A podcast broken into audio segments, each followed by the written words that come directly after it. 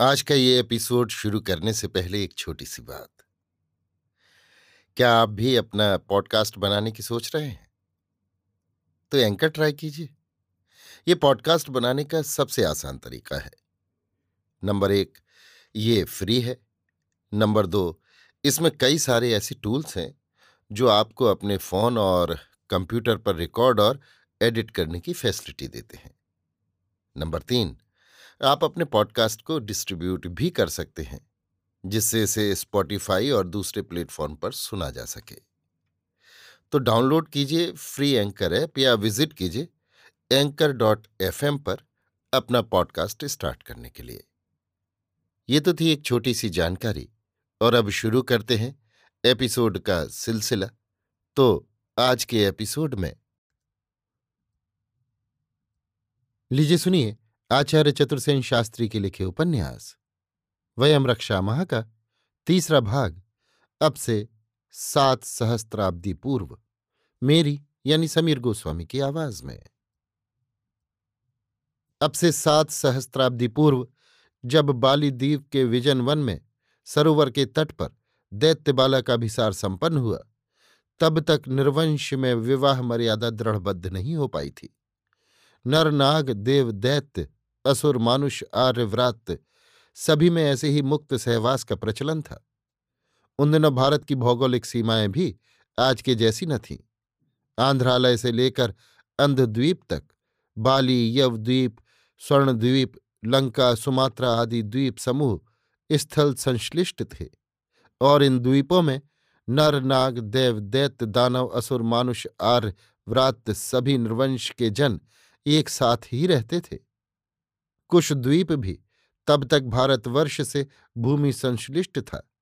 उस समय तक विंध्य के उस पार भारतवर्ष के उत्तरापथ में आर्यवर्त था, जिसमें सूर्यमंडल और चंद्रमंडल नाम के दो आर्य राज्य समूह थे। सूर्यमंडल में मानवकुल और चंद्रमंडल में एलकुल राज्य करता था।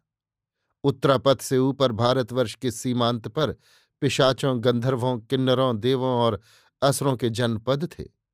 एलम आदित्यों का मूल स्थान था उरपुर और अत्रिपत्तन में देवों का आवास था और उनके पास काश्यप तट पर चारों ओर दूर तक असुर, गरुण, नाग, दानव, दैत्यों के खंड राज्य फैले हुए थे।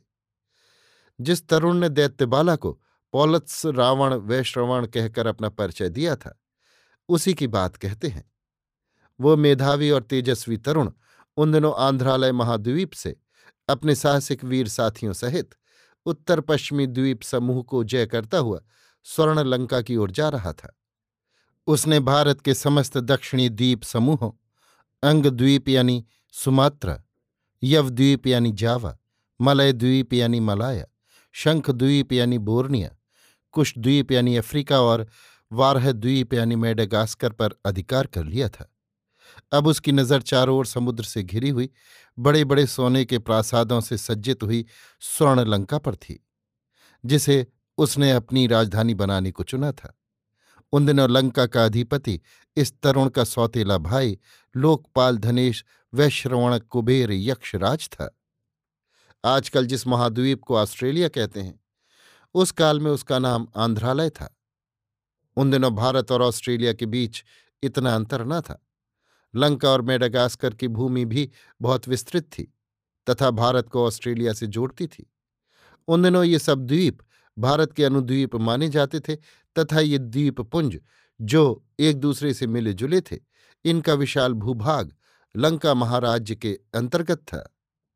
जिस समय की घटना हम इस उपन्यास में वर्णित कर रहे हैं उससे कुछ दशाब्दी पूर्व ही कान्यकुब्जपति कौशिक विश्वमित्र ने अपने पचास परिजनों को दक्षिणारण्य में निर्वासित कर दिया था। उन दिनों ऐसी परिपाटी आर्यवर्त में थी। आर्यजन दूषित जनों को दक्षिणारण्य में निर्वासित कर दिया करते थे।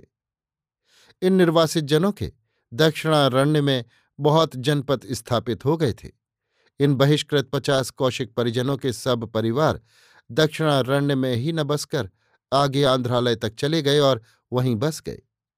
आर्य सभ्यता और संस्कृति के कारण ही उनके जनपद सुसंस्कृत और सुसंपन्न हो गए और इन परिवारों ने वहाँ की मूल जातियों से संपर्क स्थापित कर अपने को आंध्र घोषित कर दिया तथा उस महाद्वीप का नाम भी आंध्र ही रख लिया। इस जनपद का प्रमुख पुरुष महिदेव कहलाने लगा। जिस समय की घटना हमारे इस उपन्यास में वर्णित है, उस समय से कुछ प्रथम आंध्रालय का महिदेव तृणबिंदु था। तृणबिंदु मनुपुत्र नरशियांति का पुत्र था। इसी के काल में वेदर्षि पुलत्स वहाँ गए और महिदेव तृणबिंदु के अतिथि बने। उन दिनों सभी आर्य, अनार्य जातियों में राजसत्ता और धर्मसत्ता संयुक्त ही थी। अधिकांश में ऐसा ही होता था। तृणबिंदु भी धर्म और राज्य का अधिकारी था। ऋषि पुलत्स आर्य और युवक थे। सुंदर तथा सुप्रतिष्ठित थे। संयोगवश उनका तृणबिंदु की कन्या से प्रेम हो गया। तृणबिंदु ने अपनी पुत्री इलविला उन्हें ब्याह दी तथा उनसे वहीं रहने का अनुरोध किया।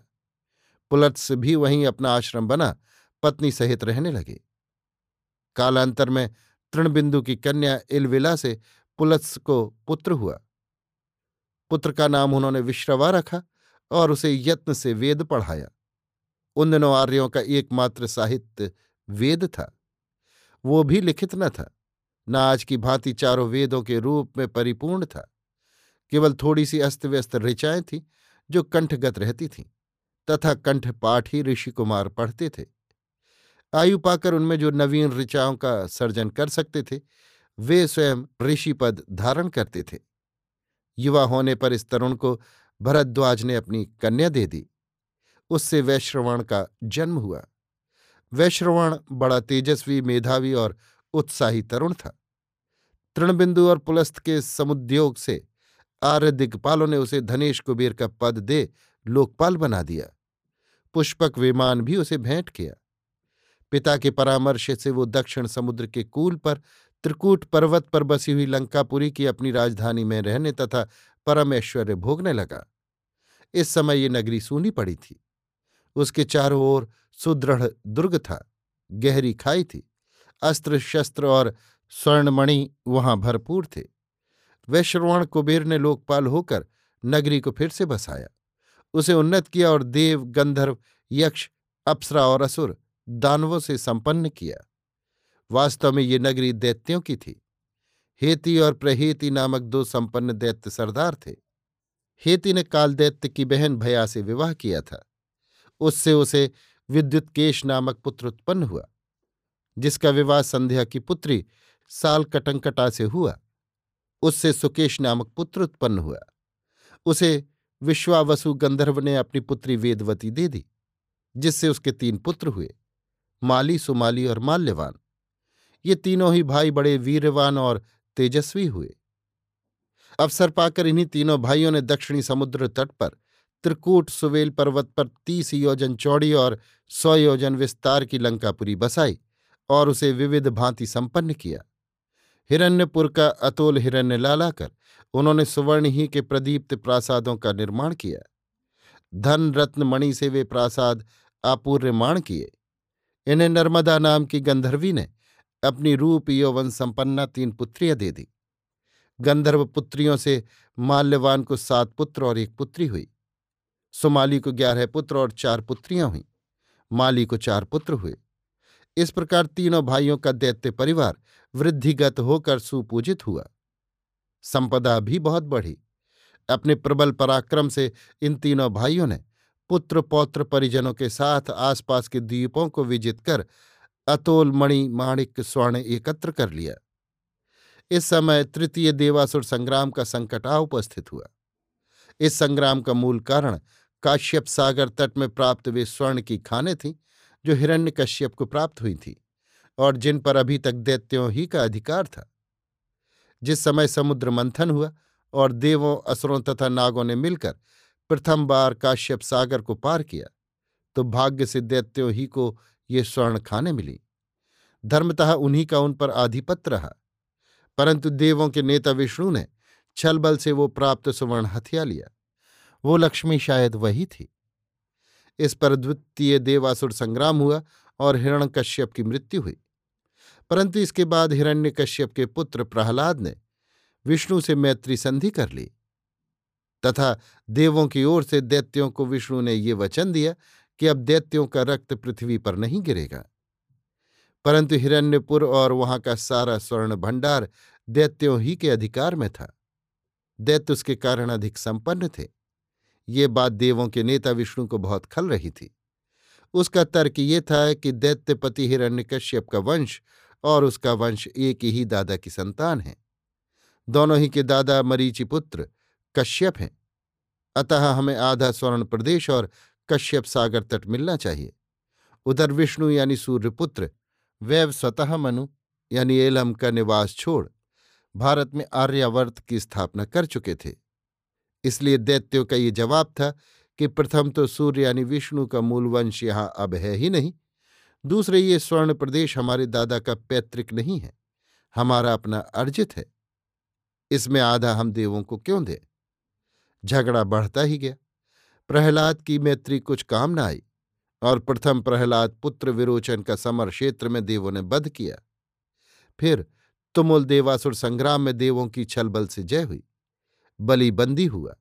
ये तीनों दैत्य बंधु भी इस विकट संग्राम में सेना सहित पराजित हुए। इस संग्राम में इनके सारे भट्ट और परिजन मारे गए। बड़ा भाई माली तो रणभूमि में ही काम आया। सुमाली और माल्यवान सब सहायक सेना और परिजनों के विनाश तथा दैत्यराज के पतन से हतप्रभ, विक्षिप्त और शोकग्रस्त हो, लज्जा, शोभ और भय तथा ग्लानी के मारे लंका लौटे ही नहीं। पाताल में जाकर छिप गए। कुछ गिलानी से और कुछ देवों के भय से उनका साहस लंका में जाने का ना हुआ। आजकल जिस स्थान को अभी सीनिया कहते हैं, उन दिनों वही पाताल कहलाता था। सुमाली के इस स्थान को आज भी सुमाली लैंड कहते हैं। वो स्थान अफ्रीका के पूर्वीय भाग में है। इससे लंका चिरकाल तक सूनी, उजाड़ और अरक्षित बिना स्वामी की नगरी की भांति विपन्नावस्था में पड़ी रही। उसी सूनी लंका पर वैश्रवर्ण ने लोकपाल धनेश कुबेर होकर आर्य नेताओं और देवों की सहमति से अधिकार कर लिया। बहुत काल बीतने पर सुमाली फिर अपने गुप्तवास से प्रकट हुआ। इस समय सुमाली वृद्ध हो चला था। उसके साथ उसकी षोडशी पुत्री केकसी और ग्यारहों पुत्र थे। वे सभी बालक ही थे। उसकी इच्छा थी कि वो किसी प्रकार अपनी लंका का उद्धार करे और उसी में अपने इस प्रतिष्ठित दैत्य वंश को फिर से स्थापित करे। परंतु अग्नि के समान तेजस्वी कुबेर लोकपाल को देख उसका साहस न हुआ। अब वो सोचने लगा कि अब ऐसा मैं कौन सा काम करूँ, जिसमें मेरे कुल की भलाई हो। उसने दूरदर्शिता से विचार कर अपनी प्राणाधिका पुत्री कैकसी से कहा, हे पुत्री, तू रूप और गुण में लक्ष्मी के समान है। अब तू युवावस्था को प्राप्त हुई। मैं चाहता हूँ कि तू प्रजापति के वंश में उत्पन्न पुलस्त के पुत्र विशर्वा मुनि के पास जा और उसको पति बनाकर, कुबेर के समान तेजवान पुत्र उत्पन्न कर। जब तक तू ऐसा न करेगी, हम बंधन मुक्त न होंगे। इस प्रकार कैकसी को सब आगा पीछा समझा बुझाकर उसने उसे पुलस्त पुत्र विश्रवा के पास उसके आश्रम में भेज दिया। कैकसी ने विश्रवा के पास जाकर कहा, हे तपोधन, मैं दैत्य महासेनापति सुमाली की कन्या हूँ और आपके पास पिता की आज्ञा से पुत्र प्राप्ति की अभिलाषा से आई हूँ। विशर्वा मुनि अब अधेड़ावस्था में थे। इस रूप सी तरुणी दैत्य बाला की वचन सुन और उसका तारुण्य देख मोहित हो गए उन्होंने उसका प्रस्ताव स्वीकार कर लिया और उसे अपने निकट आश्रम में रख लिया। सुमाली दैत्य भी पुत्रों सहित वहीं विश्रवा के आश्रम में जाकर रहने लगा। सुमाली बड़ा दूरदर्शी और राजनीतिज्ञ पुरुष था। इस कार्य से उसका संबंध प्रजापति के वंश से स्थापित हो गया। अब वो पुत्री के पुत्र की धैर्यपूर्वक प्रतीक्षा करने लगा। समय प्राप्त होने पर विश्रवा को कैकसी से तीन पुत्र और एक पुत्री हुई। पुत्रों में रावण, कुंभकर्ण और विभीषण तथा पुत्री सूर्पनखा विश्रवा ने तीनों पुत्रों को विधिवत वेद पढ़ाया। परंतु इन बालकों के नाना सुमाली की तो कुछ दूसरी ही अभिसंधि थी। ये बालक अपने मामाओं के साथ खेलते खाते बड़े होने लगे। रात दिन उन्हीं का साथ उन्हें रहने लगा। उन सब पर नाना सुमाली का प्रभाव रहा। इन सब के बीच माता कैकसी का नियंत्रण। इस प्रकार माँ, मामा, नाना, इस मातृकुल का ही सांस्कृतिक प्रभाव इन बालकों पर पितृकुल की अपेक्षा अधिक रहा। दैत्य कुल में मातृकुल की प्रधानता की परंपरा थी ही। विश्रवा मुनि ने इस बात पर अधिक ध्यान नहीं दिया। एक बार धनेश्वर कुबेर पुष्पक विमान पर चढ़कर अपने पिता से मिलने आया। कैकसी ने उसे दूर से दिखाकर रावण से कहा, अपने भाई धनेश्वर कुबेर को देख और अपनी ओर देख। इसकी अपेक्षा तू कितना दीनहीन है। मेरी अभिलाषा है कि तू उद्योग करके इसके समान हो जा।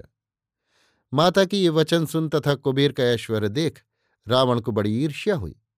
उसने हुंकार भर के कहा, माता, तू चिंता न कर। मैं अपने इस भाई के समान ही नहीं, इससे भी बड़ा बनकर रहूँगा। अब ज्यो ही रावण और उसके भाई युवा हुए, उनके नाना सुमाली ने अपनी पैतृक नगरी लंका लेने के लिए उन्हें उकसाया। बहुधा सुमाली रावण को छाती से लगाकर और लंबी लंबी उसा से लेकर कहता, अरे दौहित्र, मैं तुझसे क्या कहूँ?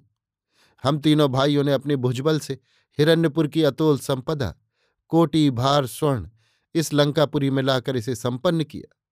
इसके हर्म सौध सब हिरण्यपुर के अनुरूप स्वर्ण ही से निर्मित कराए। उसे मैंने सब भांति सुपूजित, सुप्रतिष्ठित किया। परंतु भाग्य दोष से वो मेरी स्वर्ण लंका मेरी न रही। आज यदि वो मेरी होती तो पुत्र, तू ही उसका स्वामी और अधिपति होता। वो सब धन रत्न मणि माणिक हिरण्यमय सौधर्म सब तेरे ही तो हैं। पुत्र तू ही उनका स्वामी है। वहाँ के सब स्वर्ण भंडार, शस्त्रागार एवं वैभव का मैं तुझसे कहाँ तक वर्णन करूँ? आज तुझे प्राणों से प्रिय अपने दोहित्र को, अनाथ की भांति देख मेरी छाती फटती है। परंतु मैं कहता हूँ, पुत्र, एक दिन तू ही लंका का अधीश्वर, दक्षिण का लोकपाल, इन सब द्वीप स्वामी का स्वामी हो, सर्वजयी यशस्वी नरपति होगा। मैं तेरे अंग में ऐसे लक्षण देख रहा हूँ। और मेरे ये पुत्र, तेरे मामा, प्रहस्त, अकंपन, विकट, कालिका मुख, धूम्राक्ष, दंड सुपार्श्व महाबल, संग्रहादि, प्रहस्त और भास्करण तेरे अधीन मंत्री होंगे। रावण महत्वाकांक्षी, साहसी और मेधावी था। इस प्रकार नाना और मामा से बार बार उकसाए जाने से उसके मन में महाराज संगठन की आकांक्षा उत्पन्न हो गई। उसमें तीन रक्तों का मिश्रण था। प्रजापति के वंश का सर्वोत्तम आर्य रक्त, बहिष्कृत व्रात रक्त और दैत्य रक्त। वो अपने भाइयों, मित्रों और तरुणों को लेकर आंध्रालय से निकला। उसका प्रधान सलाहकार, उसका नाना सुमाली उसके साथ था। सुमाली के दो पुत्र प्रहस्त और अकंपन तथा माल्यवान के पुत्र विरूपाक्ष तथा मारीच, सहोदर मंत्रियों की भांति उसके साथ थे। वो एक एक करके सब द्वीप समूह को जय करता हुआ इस समय यवद्वीप में आ पहुँचा था। यहाँ तत्कालीन वातावरण और प्राचीन इतिहास पर थोड़ा प्रकाश डालना आवश्यक है। उस विस्तृत प्रागैतिहासिक युग का यत्किंचित दिग्दर्शन करने के बाद हम अपने उपन्यास को आगे चलाएँगे। अभी आप सुन रहे थे आचार्य चतुर्सेन शास्त्री के लिखे उपन्यास, वयम रक्षा महा का तीसरा भाग अब से सात सहस्त्राब्दी पूर्व मेरी यानी समीर गोस्वामी की आवाज़ में।